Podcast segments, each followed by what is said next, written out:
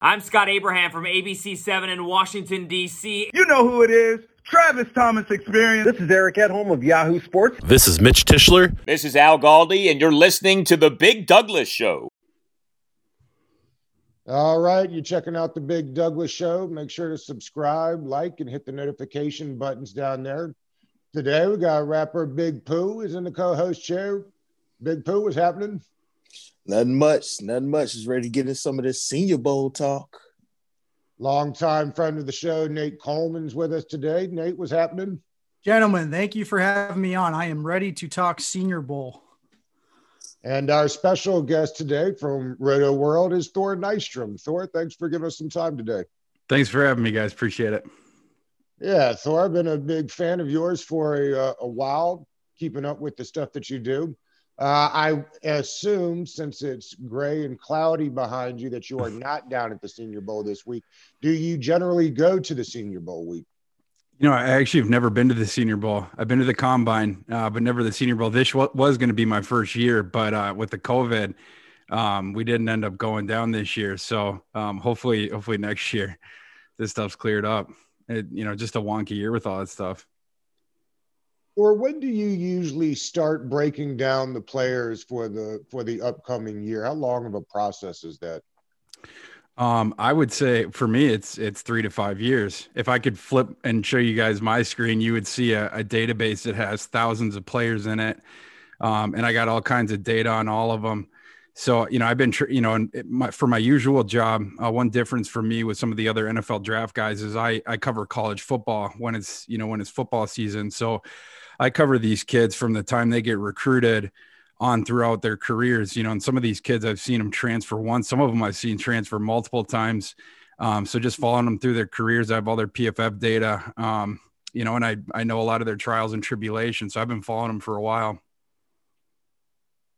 That's awesome. Um, when you're when you're Thor, when you're um keeping track of these guys, you know everybody has their own system, their own process, how they rate rank, rate players, etc. Like, can you shine a little lighter on your process? Sure, it's a great question. Um, you know, there's some people, you know, in, in the scouting community or in the, you know, the the writing scouting community that are more old school with that, you know, just like scouts, where it's like the eye eye test, you know, and those are like the grind film kind of guys. And they go mostly off what they're seeing in, you know, generally what is a three to four game, sometimes five game sample size, you know, of cut ups when they're watching these games. Other guys are highly analytically driven. Um, you know, the data that, and not just, I'm not just talking stats, I'm talking about breaking down uh, combine data that that gives us an insight into you know generally this is the type of player that you know or type of athletic outcome that has succeeded going into the NFL et cetera and trying to sort of um, uh, decrease your variance on picks and prospects you know by by getting that sort of data um, I would say that I'm probably about in the middle of those two camps. Um, I watch a ton of football uh, for my job. I also break it down, you know, once we get into January outside of the season, start breaking down the draft prospects again.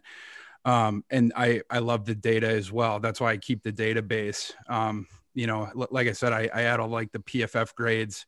Um, I, I, add a bunch of the other data. I'm going to have by the end of it, I'll have all their SPARQ scores and uh, adjusted SPARQ scores and RAS scores and you know all their different measurements and wingspans and all the 40 yard dash and all sort of stuff. So um, for me, it's more of a holistic thing, understanding uh, both sides of it, um, understanding also that sometimes your own eyes can deceive you, um, and not only that, but um, you know when, when, you're watching a three or four game sample on a kid, because no one has the time, even someone who has a job like me, no one's got a time to go through 1,500 kids and watch a 24 game catalog on every single one. So you're getting you know when you're when you're going through and watching the kids you're getting a smaller sample size on what is a smaller player pool anyway so finding extra info to augment your understanding of these players and also understanding even the ones that you're watching more has happened in their career and in their life than than you're seeing right there so i, I just feel like it's incumbent upon you know the individual evaluator to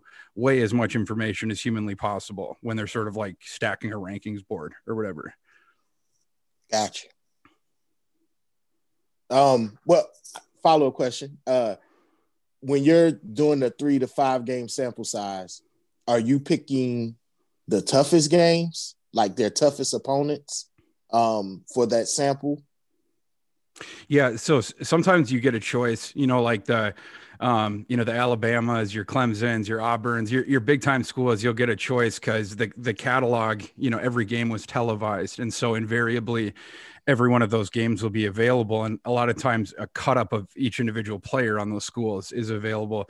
Um, sometimes when you're breaking down a kid from, you know, UL Monroe or Texas State or something like that, um, you don't get as much of an option. But the the good thing with that is typically the the games that were televised that we do have access to their tape because someone someone like me, I don't have access to like the all 20 like I, I I wish I had like you know access to like you know the all 22 Omega database, you know, that's like sort of mythical and everyone's had like you know coaches have or whatever um, but we don't you know we just sort of have to scrounge around for what's available on the internet and a lot of times it's just cut up of, of what the telecast was. So but you know the smaller school kids a good thing is generally the stuff that's available is against their better competition.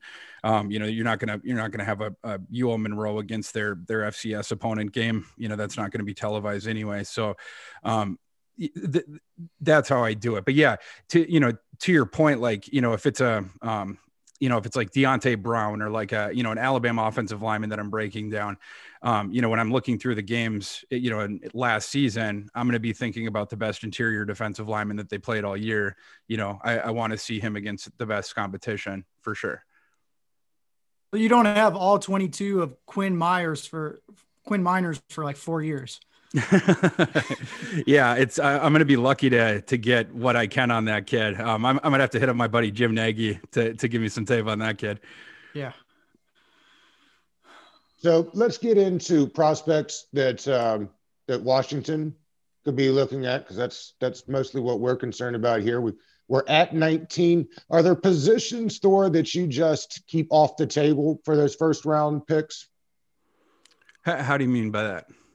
Well, like some people say, taking safety in the first half is is there's no point in it, or drafting running back. You know, nobody wants to draft a running back in the first round. I'm just curious as the as the league shifts, if there's certain positions that you don't even consider taking in the first round at this point. Yeah, just because the analytical bent, I, I have some of those biases, I would say, but I, I would also say that there's exceptions to every rule. Um, you know, like obviously, um, you know, tight end had been sort of a depreciated position as well in the draft recently. And I was the first guy banging the drum for TJ Hockenson to be a top 10 pick, just for instance. Um, like I, I, I do think that there's prospects that sort of break the mold even for their positions in terms of the value you can get back out of them. But like I said, I, you know, like even the Clyde Edwards Helaire pick, I was like, yeah, you know, I, I probably would have taken a different player there, but You can make Were a good argument that this year there's a chance Najee Harris could go in the first round and maybe even ETN. I mean, it probably won't happen, but I would expect one running back to potentially go off the board, maybe Najee Harris to the Steelers, you know, with their pick. Yeah, I mean, you, you, definitely have some high upside running backs here, and some running backs that can do uh, a couple different things. Um, Harris would be a great fit for the Steelers.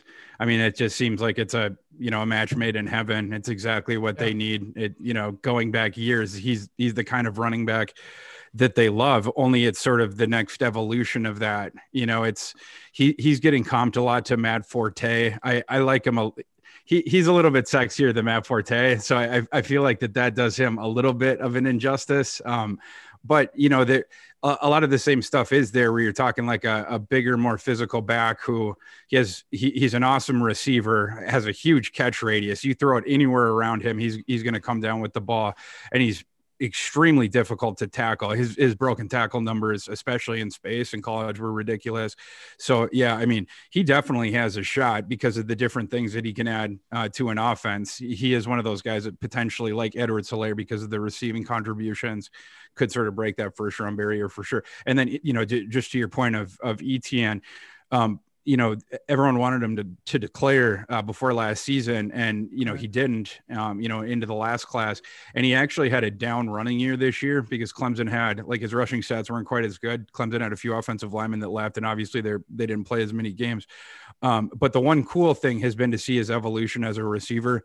The last couple years, like earlier in his career, he he sucked at being a receiver. It's not just that he was like you know raw like he was not a good receiver and admittedly so. He told reporters he wasn't comfortable at it. You know they'd send him out on routes and it was like you know he had two left thumbs and two left feet like um, he just wasn't good at it. And he was totally honest with reporters like that that was a you know the area of the of his game that he had to focus in on and try to improve and you know, I think a big part of the reason why he came back was he told Clemson's coaches like, I I want to be used like an NFL running back in the passing game, and that part of his game just took a huge uh, step forward, huge huge step forward. And to me, um, you know, even though his rushing stats were down, he has potentially given himself a shot. To your point, I, you know, I'm, I'm not, I don't think that it will happen, but I, I think he's given him, himself a shot to get taken in the first round because of um, how good he's gotten in the receiving game. To me, he would not have had a shot to go in the first round when you're talking about a guy that that doesn't catch passes. Um, but now, now he's got the shot. Um, I know that Mac Jones at the Senior Bowl is the rave because he's Mac Jones and played for Alabama. Um, but we also had another name pop up this week for us novices, uh, Jamie Newman. Um, most of us haven't seen him play. Uh, he didn't play this year. What what is the excitement about Newman, and where do you kind of see his, you know, him falling or, or going in the draft? I mean, he he goes from a person nobody has really heard of. Obviously, wasn't discussing him, you know, among the top quarterbacks this year. But where do you guys see him kind of falling in the drafts uh, after his Senior Bowl week? Yeah, he's uh he's a really interesting prospect. And you know, this year for the last year, uh last year's draft was an unprecedented draft um, because the pre-draft process was disrupted so much. This year is going to be an even more of an unprecedented draft because the most important piece of information that prospects give to their prospective future employers during this draft process is their last season of tape. And a lot of these guys, to your point about Newman, Newman was an opt out. Trey Lance only played one game. We had several other opt outs. We had several guys that played two games, three games. Um, so a lot of these guys, they're the most important thing that you would typically look at as part of their evaluation. You either have a partial or you have none at all. Um, and Newman's super interesting. I remember when he first came in. I think it was when he was a like the end of his freshman year, might have been his his second season at Wake Forest. But when he came in, um, he immediately sort of flashed for um, their offense, not as sort of a star player, but a, a guy you know was sort of frisky and was doing things. And I immediately thought that guy plays a lot like David Garrard. And I, I think I even mm. tweeted it like at the time. This is a couple years ago.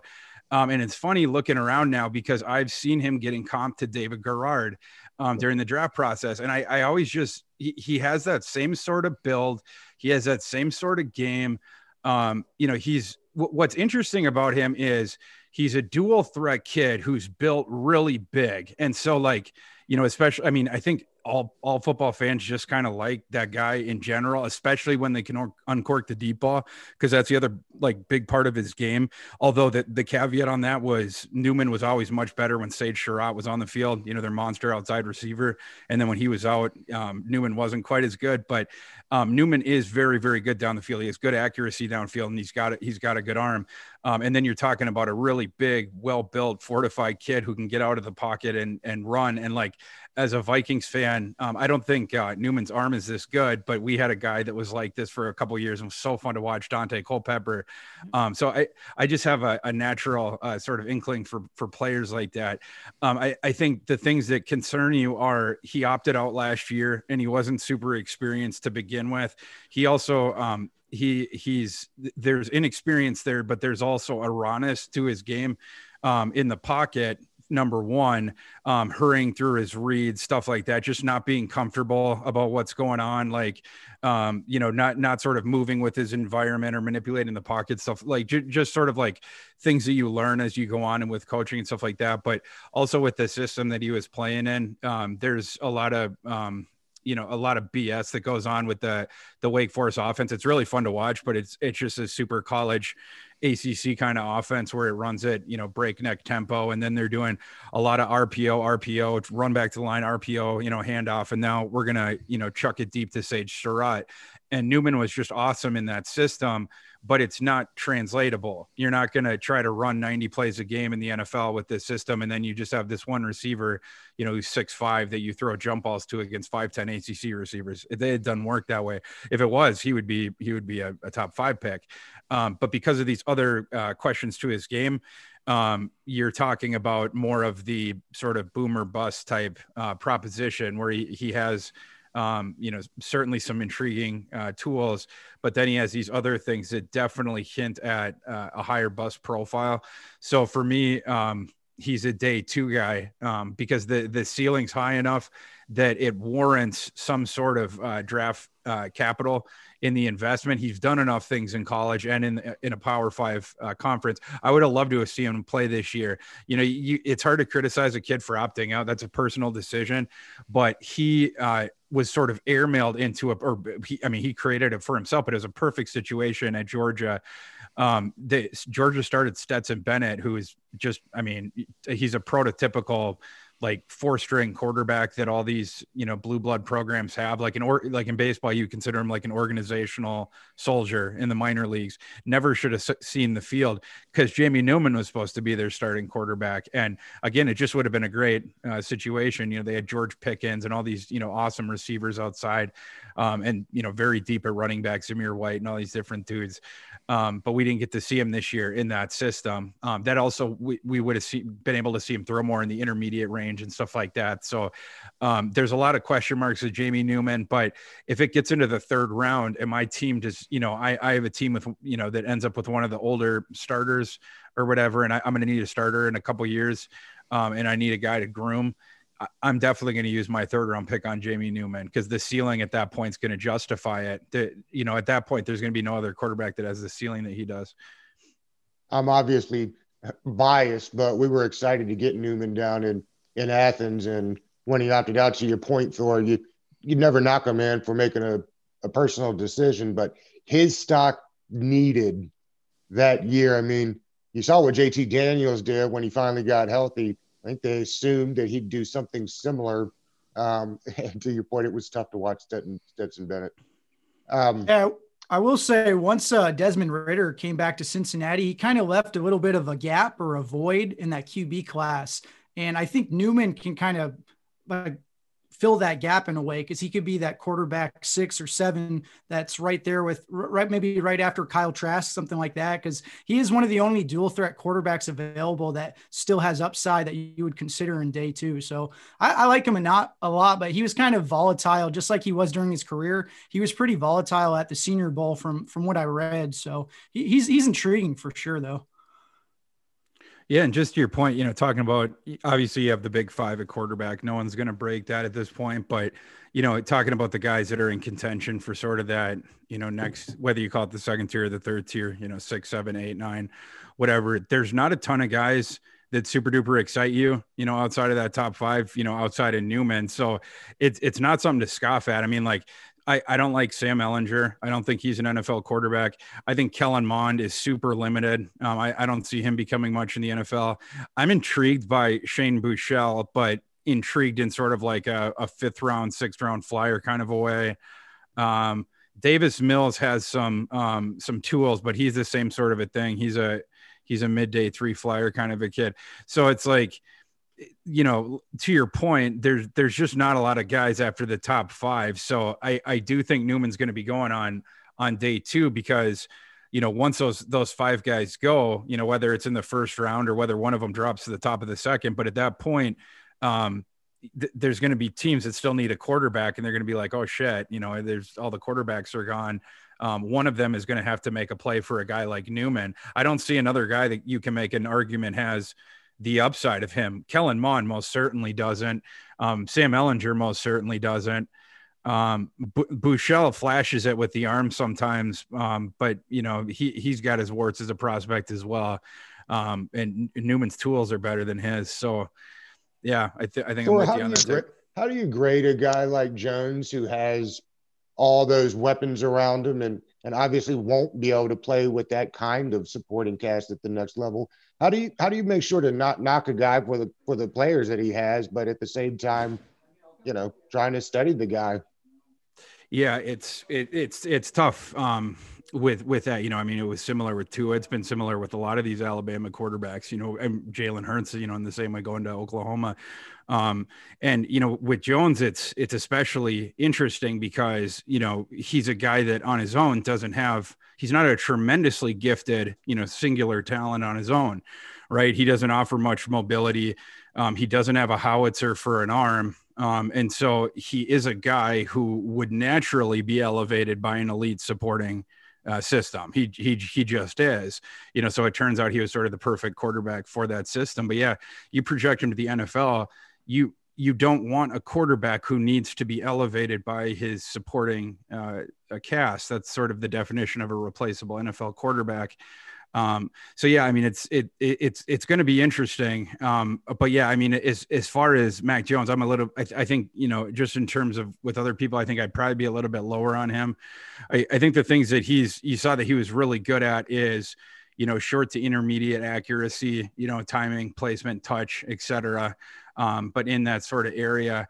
Um, you know, very good timing, stuff like that. And he also had good, uh, really good um, uh, numbers under pressure. Although sometimes, um, you know, there would be the thing where he would like wait until the last second and then he would just sort of loft it up because he knew like Najee Harris had, had sort of snuck out and then Najee Harris would get a free 30 yards or, you know, they, would have that stuff with like the tight end would, you know, start blocking and then he'd, he'd trail off and then he'd be wide open. So, but it, I'm I'm sort of nitpicking him a little bit, but he is he is good under pressure in in general. But yeah, I mean, for me, there's you know, again, he's not very athletic and he has sort of a mediocre arm. Um, and and so you know, as far as like using a, a you know a mid first round, I just wouldn't use a first round pick on a guy like that.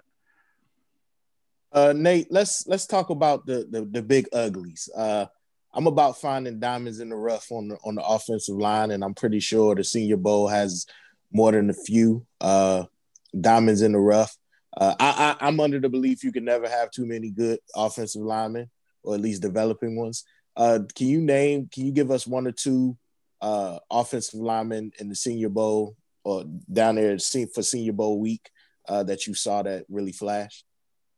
Yeah, so I mean, the star of the Senior Bowl, and there's not enough superlatives to talk about this guy, but Quinn Meinerz out of Wisconsin Whitewater. If you don't know Wisconsin Whitewater, if you've never heard of it, I, I never heard of it until going to the Senior Bowl and, and, watching it all. But I mean, this dude is just nasty. He was projected to be a six or seven round uh, draft pick, like coming into this, and a lot of scouts had him as undrafted apparently, but he impressed scouts the all three days of practice. Uh, a lot of people are saying he's a day two pick now, could go like somewhere in the third round, but he actually uh, broke part of his hand during practice and it was his right hand, which, you know, he, he was playing as a center. So he uses that to snap the ball.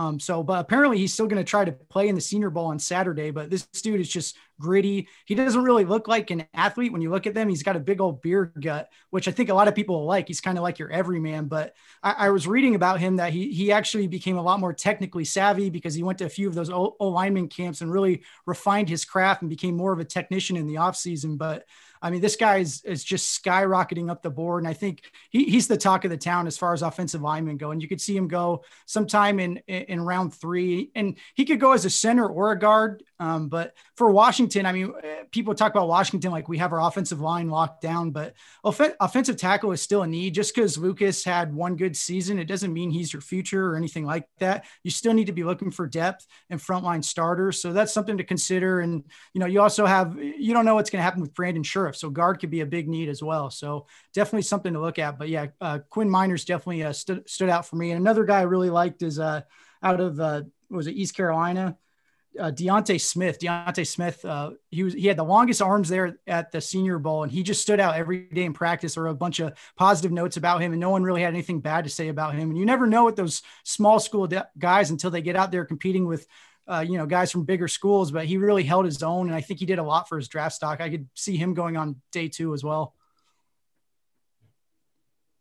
So when we're looking at 19 there, um, I know that uh, the team is going to be interested in quarterback this year. Uh, do you package those picks to go out and get a guy that's already proven himself in the league, or are there some quarterbacks in this draft that you'd be willing to package picks together to move up for? Uh, if it was me, I, I would be trying to draft a quarterback. Um, if I was in in Washington situation, I I don't you know like some of these price tags that have been bandied about for for some like I I saw the the price tag on Watson appears to be um, three first round picks plus a couple young studs. I, I just don't know why you would pay that if if you have a franchise that has a Swiss cheese roster. It's it's prohibitive. Football is a 22 man game. You know, you, well, it's more than that, but you, you're gonna have to surround them with something. the The way to win in the NFL is to find a rookie stud quarterback that you don't have to pay much in the salary cap, and then augment him with you know with talent around him, and then you pay the other positions in free agency. This is a tried and true formula. Absolutely not what I trade those picks for a veteran quarterback. You're gonna screw over your your salary cap for years, um, and you're gonna just be playing a losing game. Um, you, you just got to keep trying to find that quarterback in the draft, in my opinion. Is DeVonta Smith wide receiver number one? I haven't made that decision yet. Um, but man, did he make a compelling case this year? Um, yeah, it's probably him against Ja'Marr Chase. Um, but yeah, he's he's he's really close, and he's like uh, you know, I don't know if you guys like in middle school, you have those trapper keepers where it's like the magic eye and you put it in front and then you like moved it out and it like changed the, you know, the thing you were looking at. It's sort of trick. Like it's kind of like DeVonta Smith when you're watching him on, on, you know, you're just watching him like he, he, he should not be as good as he is. Like he, he's just like consistently beating guys that are bigger and faster than him just over and over and over again. And eventually you just have to throw up your hands and say, that's, that's the way it is. Um, I mean, he just he has a way of playing that makes bigger guys smaller and faster guys slower. Um, you know, he can erase their angles and he can, you know, he can he can put their their feet in quicksand. You know, he, he makes their he just makes their movements slower. He makes them question themselves even when they're covering him, et cetera. So, yeah, you know, him against Chase is is an interesting one because Chase you know, I mean, I mean, he was the, you know, obviously the consensus wide receiver number one, but it's not like he's a he's a prospect that's like, you know, doesn't have any questions whatsoever. You know, he's not going to be an athletic, you know, super freak marvel. So it, it's not like I think that you know his sort of hold on wide receiver one is unimpeachable. They're two extremely, extremely different kinds of wide receivers. So really, the answer probably comes to what does your specific offense need because they're both sort of elite, just at their sort of different ends of the spectrum of what they do. Um, but yeah, you know, I, I still got to parse it out individually because, of course, when you make rankings, you're not doing it with a specific franchise or a specific offensive schema. You don't have guys on your roster already. You just have to sort of make it in this weird vacuum, you know, where, where everything else is equal, which isn't really reality, but, you know, you sort of have to pretend. Uh, Nate, one of the areas Washington the Washington football team desperately needs to improve in his linebacker. Um, I, I, can assume they're not going linebacker with the first round pick. Uh, who do you see on day two that Washington can target that uh, imp- help improve the depth and the front line of, of the linebacking corps? I think some people might say Dylan Moses here if he falls, but I'm sort of scared of Dylan Moses now. Dylan Moses had had his injury, and then he was just awful this year. He was not good. Uh, they won the title, but Alabama had all kinds of issues on defense, and a lot of them, to me, point back at Dylan Moses, and some they had really shoddy safety play as well. Um, but the, a lot of the shoddy linebacker play goes back to Dylan Moses, and I'm not really sure what his deal is. He was actually a little bit better in coverage this year, but um, against the run and as a pass rusher, he was noticeably down from what he was earlier in his career. So I just for me, I would probably shy off a guy like that. Um, Chazz Surratt is a guy that I like. He's super smart. You know, the kid from UNC. Um, he used to be a quarterback, you know, and he sort of plays linebacker like that um, he sort of you know has, has an understanding of what the offense is trying to do and and and sort of has an understanding of you know what he can do to go about stopping that etc um, so I, I, just sort of like the way he plays the game. Um, that'd be another guy. I don't think I, I'm not sure where people see Nick Bolton going right now, um, but maybe they see him as a first rounder. But if he was a guy that made it into the second round, um, that would be a guy I'd probably be interested in too. Um, he just makes a shit ton of tackles. Um, he's really instinctual. I, I, really like instinctual defensive players, and even though he's not gonna um, t- he's not gonna test as like you know some sort of athletic god or whatever, but he's not unathletic either.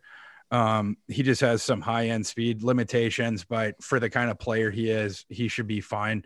Um, you know, just don't put him on islands in coverage against, you know, receivers or, you know, elite move tight ends and and he's going to be fine. So, um, those are a couple guys. Yeah, I would say with linebacker, at times some teams philosophically refuse to draft an off-ball linebacker in the first round. And I kind of understand why, um, unless you have like a can't miss prospect. Like a lot of people say Micah Parsons is that this year, but uh, linebacker is definitely high on the totem pole of needs for Washington. Uh, you heard Ron Rivera talk a lot about needing a quarterback of the defense, and he sees that in a linebacker. He's probably looking for the next Luke Kuechly, but I think with this class, it's a really deep class. So I, I, don't think there's any need to reach on a linebacker at pick 19. Now, maybe if you're trading back in round one and going to the end of round one, then you can look at someone like Bolton or or, or another linebacker like that. But there's a lot of depth in this class. There, I mean, you have you have Bolton, you have Collins, you have Surratt, Moses. There's a lot of them, and then you talked about Jock too. There, there's quite a few that that are still good on day two, day three, and you can still get production from those guys. I mean, people talk about linebacker being such a huge huge need for Washington, but I mean, their defense was great this year, and we didn't have that good a linebacker play. So is it that big of a difference? I'll tell you a big need that no one is talking about with Washington is cornerback. I mean, if if Darby is out, Darby's only a one year player, so he's a free agent now. So we need to either resign him or find someone else. And there's a good chance at pick 19, you could be looking at the cornerback or cornerback three there. So, I mean, that's something to consider that no one's really talking about. Thor, how do you like the way that Leatherwood and Darrisaw stack up? Which who do you who do you give the nod to there? Because that's that's another option Washington could look at at 19. I like Darrisaw. Um, I, I really liked watching Virginia Tech this year because uh, they were just mauling people. His stock is soaring, right? Yeah, yeah, yeah. He he's a fun player to watch, and like there's a big difference between him and him him and, and Leatherwood in terms of like when they came in. Darrisaw he didn't get anything handed to him. He was not a like a big time recruit or nothing like that. Um, but he ended up starting at Virginia Tech as a true freshman anyway um, and was a stud, you know, sort of coming up. Um, and you know, he's just like a mauling kind of tackle. And they had a, um, you know, I went to Kansas for undergraduate, and we had this backup running back named Khalil Herbert who played behind Pooka Williams, and then Khalil Herbert transfers to Virginia Tech, and all of a sudden turns into this stud back because he's running behind this mauling offensive line. Khalil Herbert's like this, like little bowling ball kind of a, a runner, and uh, but he, he got playing behind this offensive line in Darrisaw, and he was just you know he, he had room to run you know all over the place. So um, I, I, I prefer him. Leatherwood still has some he, has got some uh, quirks to his game that I'm not sure he's ever gonna uh, completely fix. I, I think he he's a flawed prospect who might just be a flawed player. Doesn't mean that he can't start in the NFL, but um, I just think uh, he he might just have sort of a glass ceiling on on who he is. Uh, Nate, can you give us some names of uh, another trouble spot on a vaulted Washington defense? Uh, free safety. Um, it seems we've been having problems at safety since the late Sean Taylor passed. Um, can you give us some names there that that Washington fans and should definitely keep an eye out for? Yeah, so they're calling Richie Grant Richie Rich um, at the Senior Bowl. I guess he's the biggest defensive standout there. And going into the Senior Bowl, he was kind of looking like maybe he could go on day two, but this guy had like three picks in practice. He's been buzzing. Just everyone's been talking about him all three days here. So that and he's uh, he's actually playing out of a smaller school in uh, in South Florida. So it's kind of kind of surprising there. But uh, Richie Grant's been a guy who stands out. I could see him going in the top 50 picks, maybe uh, round two, and that's some something Washington would be interested in. But I don't think safety is like top heavy this year. But on day two, there's like three or four really excellent prospects that they're going to be looking at because you don't know you don't know what you have in Jeremy Reaves. Like I understand he played good for a few games, but it's a really small sample to go off of. And Curl is more of your uh, box safety, so they definitely need to get some depth there and get some frontline talent. So uh, obviously, uh, Richie Grant, someone they're going to be looking at. Thor, how does uh, Kyle Pitts stand up to some of the uh, tight ends that we've seen go early in the last couple years? I, I just think he's different um, than those kids. Like Hockenson is the best prospect of them, but Hockenson was, you know, more sort of your prototypical inline guy that did both things. Um, and Hockenson was a stud blocker, whereas um, Pitts is just like he's just like a, a supernova elite jumbo receiver kind of a guy. You know, he he he sort of does not fit into your traditional box kind of a thing. Um, but he's going to improve your passing offense so much that um, he's going to, I think he deserves uh, potentially to be taken in the top 10 picks as well, even though he's not going to bring the same blocking facet to your team. Yeah, it's something about him too. Is like people will be like, "Oh, he's kind of like Evan Engram. He plays out in the slot a lot." Well, he doesn't really play out in the slot that much at Florida. He played in line as a blocker most of the time, and he he was fine as a blocker. He's not going to blow your socks away. I mean, Hockenson is definitely a better blocker, but he's adequate at blocking enough where he can get the job done. But I mean, at, if he was just a receiver, not even a tight end, if he was a receiver, I'd probably have him ranked in the top five still, just as a receiver. That's how good he is. So I mean, you're talking about like a once in a lifetime prospect for a tight end. I mean, it doesn't happen that much, but I would take him in, in the top 10 easily and not hesitate about it. Um, now, I mean, this is for either you gentlemen. We we've all we we know who the presumptive number one pick is. Uh, it's going to be Lawrence, but I've seen different evaluations and mock drafts, um, early mock drafts of the number two quarterback off the board. In in in you guys' opinion, are you going Wilson or you going Fields? Yeah. So, oh, good. Go ahead. Sorry. Uh, yeah. So, so for me, like it's Fields. Um, if you look statistically, his numbers are pretty much the same as Trevor Lawrence. They're very similar in almost every regard, and people won't tell you that, but I mean that's true. But obviously, there's more more to it than that. And uh, Lawrence has a lot more experience. But if you're talking about quarterback too, I'll take Fields. I think as far as like how NFL team like perceive it. The, most of them will probably have Wilson higher. I think Wilson will go before Fields, and I could even see Fields potentially dropping to the quarterback four. But for me, he's the quarterback two, and then Wilson slots in as that quarterback three because I mean he has a lot of eh, questions to answer. Like where was this before this year?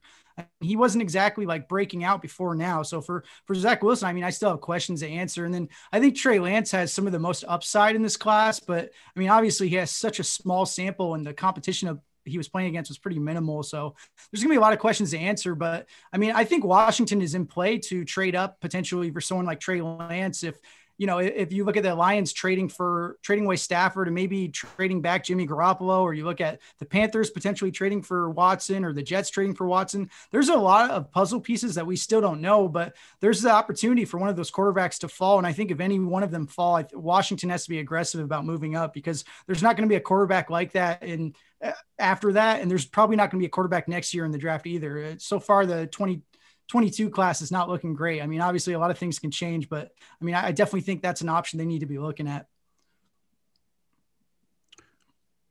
I'll just echo Fields. Uh, I, I, I like Fields more than Wilson. Okay. So uh, that brings up a, a, a follow up question there. When when you grade those guys, how do you make sure that you're not grading the helmet? We've heard that a lot this cycle with with Fields and Ohio State quarterbacks what, what's the best way to, to kind of get out of that mold of, of judging and grading by the helmet? Honestly, I think that's that's an issue that the guys that come from the NFL side have more because I don't think they're they you know they don't follow like the game on a week to week basis. And so like they come back in, they they watch the film like in January or February and what it evokes for them when they're watching Justin Fields, like, oh yeah, I remember the last Ohio State quarterback I watched. It was Dwayne Haskins. You know, and so like they bring that sort of stuff in. I don't bring that stuff in. Um, the offense at Ohio State was different with Justin Fields than it was with Dwayne Haskins. It's comparing apples and oranges.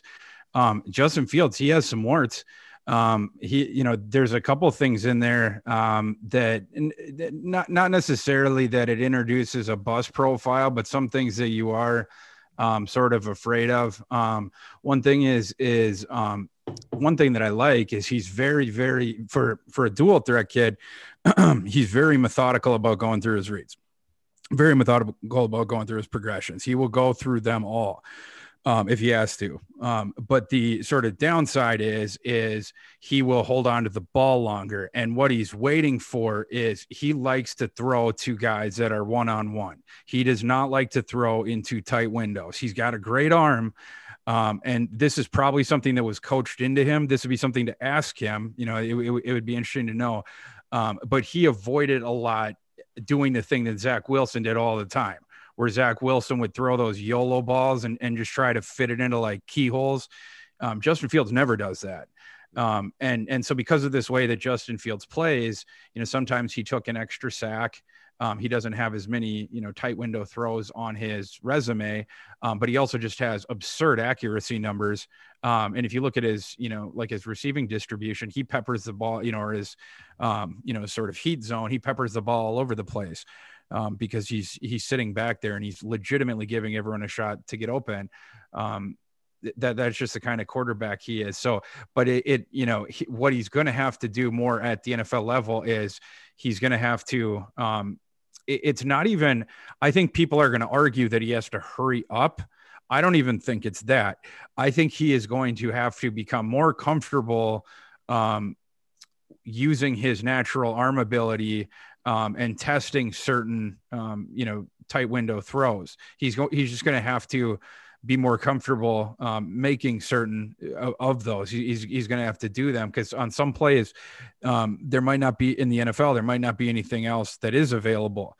And in college, he would just sit back there and he might take a sack or he might end up scrambling. But in the NFL, that that's what's not going to work for him. You you you can't just sit back there until a one-on-one situation is open like you can at Ohio State. So if I was to point to one thing of his that slightly concerns me in the NFL, it's that. But if someone else was on, they'd be like, "Oh, Dwayne Haskins busted and Ohio State quarter." It, it, it's just stupid and it's lazy. Um, I don't have any time for that. Um, if you want to watch Justin Fields though and talk about his game, like I'm all about that. But yeah, as, as far as the other stuff, it's easy for me because I'm just watching them. I'm just watching them. You know what I mean? Yeah, I mean, as a, add, adding a caveat to that, I would say, like with scouting, uh, the whole goal for evaluations is to try to eliminate as much bias as I can. Right. That's why I use analytics. That's why I watch the film. Um, so, so it is. It's just lazy analysis. It's surface level analysis. If you look at the quarterbacks that have come out of Ohio State, not very many of them were highly touted. If you really think about it, some of them were great college players, but not a lot of them were five star quarterback prospects in high school, and then were supposed supposed to be you know first round picks. A lot of them were you know dual threat athletes that happen to play quarterback. So, and that's one thing. The second thing is like when you talk about throwing with the anticipation. So, Dak Prescott, when he came into the league, he liked to throw re- to receivers that were open versus throwing receivers open and and that was something that was sort of a knock for him but you know as he got more comfortable as he developed and became a better pro he started to throw more of those passes where he'd throw receivers open. So it's something you can learn. And obviously like like like thor mentioned like fields he has the arm talent for that. He has the mental capacity to do something like that. So it's definitely something for me that's coachable. Um nate with you know with the draft coming up um, not fairly soon, but soon enough. Uh, it has the potential to get real wonky in the first round, depending on where some of these quarterbacks land. The ones that's that's already in NFL, and then of course the draft picks. Um, but I want to focus on receiver. Obviously, we know DeVonta Smith, Ja'Marr Chase, one and two. After that, Washington is in desperate need of a receiver. I know you have Bateman from out of Minnesota. You have uh, Waddle from Alabama. You have uh, uh, Toney out of Florida. Um, I believe you have uh, I can't remember his name. Um, is it Armani Rogers? So you you have different receivers, all different types of receivers.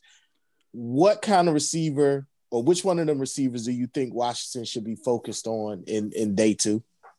Yeah, so a lot of that's going to be driven by what happens in free agency, whether they can land one of those big dogs like Chris Godwin or Allen Robinson or Will Fuller, or, you know, any of those guys.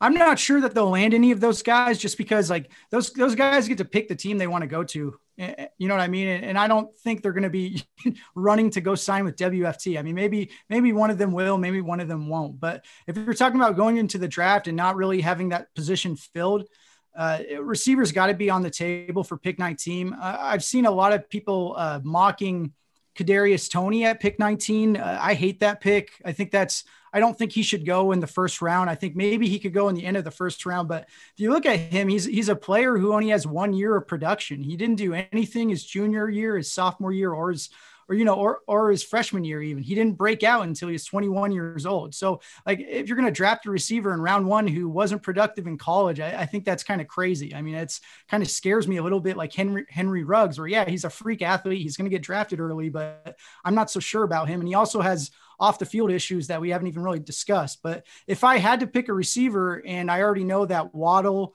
Smith, and Chase are off the board, and I had to pick one at 19, I think my choice would probably be Rashod Bateman. I mean, he checks every box analytically. He checks the box on film. He broke out at an early age. He dominated targets. Uh, I mean, there's really not to, not a lot to knock him on. He's not going to be a freak athlete. He's not going to run like a four four or anything like that. But he reminds me a little bit of like someone like Keenan Allen. He's just he's a technician as a route runner, and he was doing that at an early age. And you hear people always harping on breakout age, early age. You're like, what does that mean? Like the reason I like it is because when you're 18 years old, if you can go out there and dominate players that are 20, 21, you're dominating people that are older than you, and you're still beating them and that's something he's done his entire career. So, so I feel really confident in Rashod Bateman. I feel really, and and if you're going further down the list, this is a really deep class. So after that, we're talking about day two. That that's where I'm more interested in drafting receivers. But I mean, Rondale Moore, I, I, I would take Rondale Moore above Kadarius Toney straight up. And I know it's like seems like a hot take or whatever, but for me, he just checks every box. Rondale Moore is out of out of Purdue. He's kind of five nine. He reminds me of Steve Smith. Everyone compares him to Steve Smith, but he really does play like Steve Smith. This dude ran a four three three four three three, and that was like back in high school. Allegedly, you know, those numbers are always like a little inflated or anything. But when you really start going down the list, I mean, there's so many guys that check boxes, and you don't have to reach for a receiver with this depth, but they need an outside like X receiver and they also need a slot receiver. And this draft is just full of both of those. You have like Amari Rodgers that can play in the slot. You have Elijah Moore is another excellent, excellent player that pretty much checks every box as well. So there's there's plenty of options. And there's a lot of guys at the Senior Bowl that stood out too. You have D'Wayne Eskridge, who was projected to be maybe a day three pick, and coming into this is a small school guy who no one was really talking about. Uh, he's also like 23 years old, so he's a little older. But I mean, he dominated the Senior Bowl, and now they're talking about him going potentially in, in day two, maybe even in the top 50. So uh, there's options out there for receiver, but they have to address the position. This is a position for Washington where they haven't had depth in maybe like eight years. Definitely. Well, Thor, I appreciate your time today. This was a whole lot of fun. Could have done it all day long. Nate, we appreciate you jumping on the show with us today too. Uh, love to do it again sometime. Absolutely. Thanks for having me, guys. Thank you. Thanks, guys. Yeah, have a good one.